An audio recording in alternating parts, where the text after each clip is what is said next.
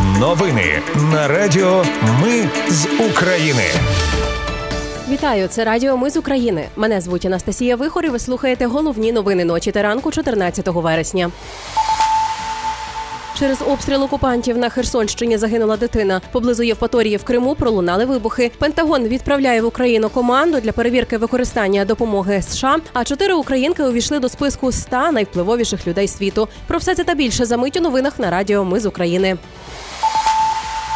Окупанти з артилерії обстріляли село Новодмитрівка на Херсонщині. Загинув шестирічний хлопчик, а його 13-річний брат потрапив у лікарню у важкому стані. Ще троє людей поранені. Прокуратура почала розслідування.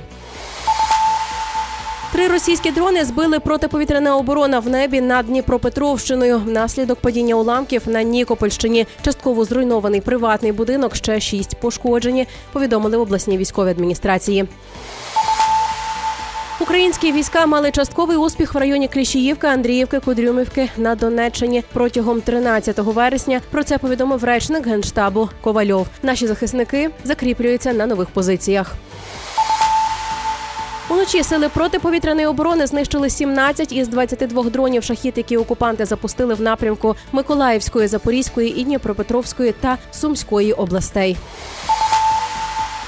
Поблизу Євпаторії в Криму лунають вибухи. Місцеві пабліки пишуть, що стовп вогню розгорівся в районі сіл Заозерне та Уютне. А вулицями їздять медики-рятувальники. Рух Кримським мостом перекрили. У Міноборони Росії повідомили, що протиповітряна оборона нібито збила 11 безпілотників над Кримом. Кримські пабліки пишуть, що приліт міг бути у російській базі протиповітряної оборони, яка розташована між селами Уютне і Молочне під Євпаторією. Водночас українська правда з посиланням на власні джерела, а також кілька українських медіа пишуть, що вночі контррозвідка Служби безпеки України та військово-морські сили провели спецоперацію біля Євпаторії і знищили російський комплекс протиповітряної оборони Тріумф вартістю понад мільярд доларів. По цілі ефективно відпрацювали безпілотники та ракети Нептун.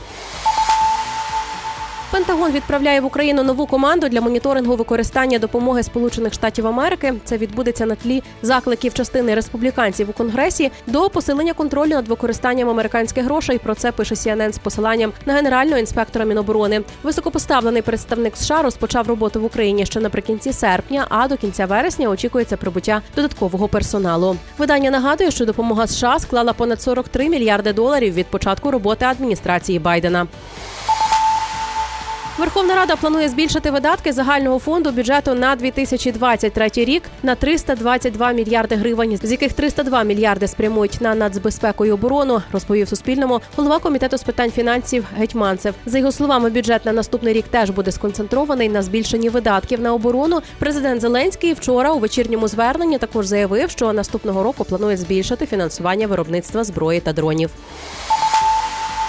Ну і на завершення чотири українки увійшли до списку ста найвпливовіших людей світу від журналу Тайм. До переліку потрапили медикиня і командирка батальйону госпітальєри Яна Зінкевич, міністерка економіки Юлія Свириденко, підприємиця Анастасія Волкова та виконавча директорка Київського центру протидії корупції Дар'я Каленюк. Це були новини на Радіо Ми з України. Мене звуть Анастасія Вихор. Наші новини про те, що дійсно відбувається в Україні.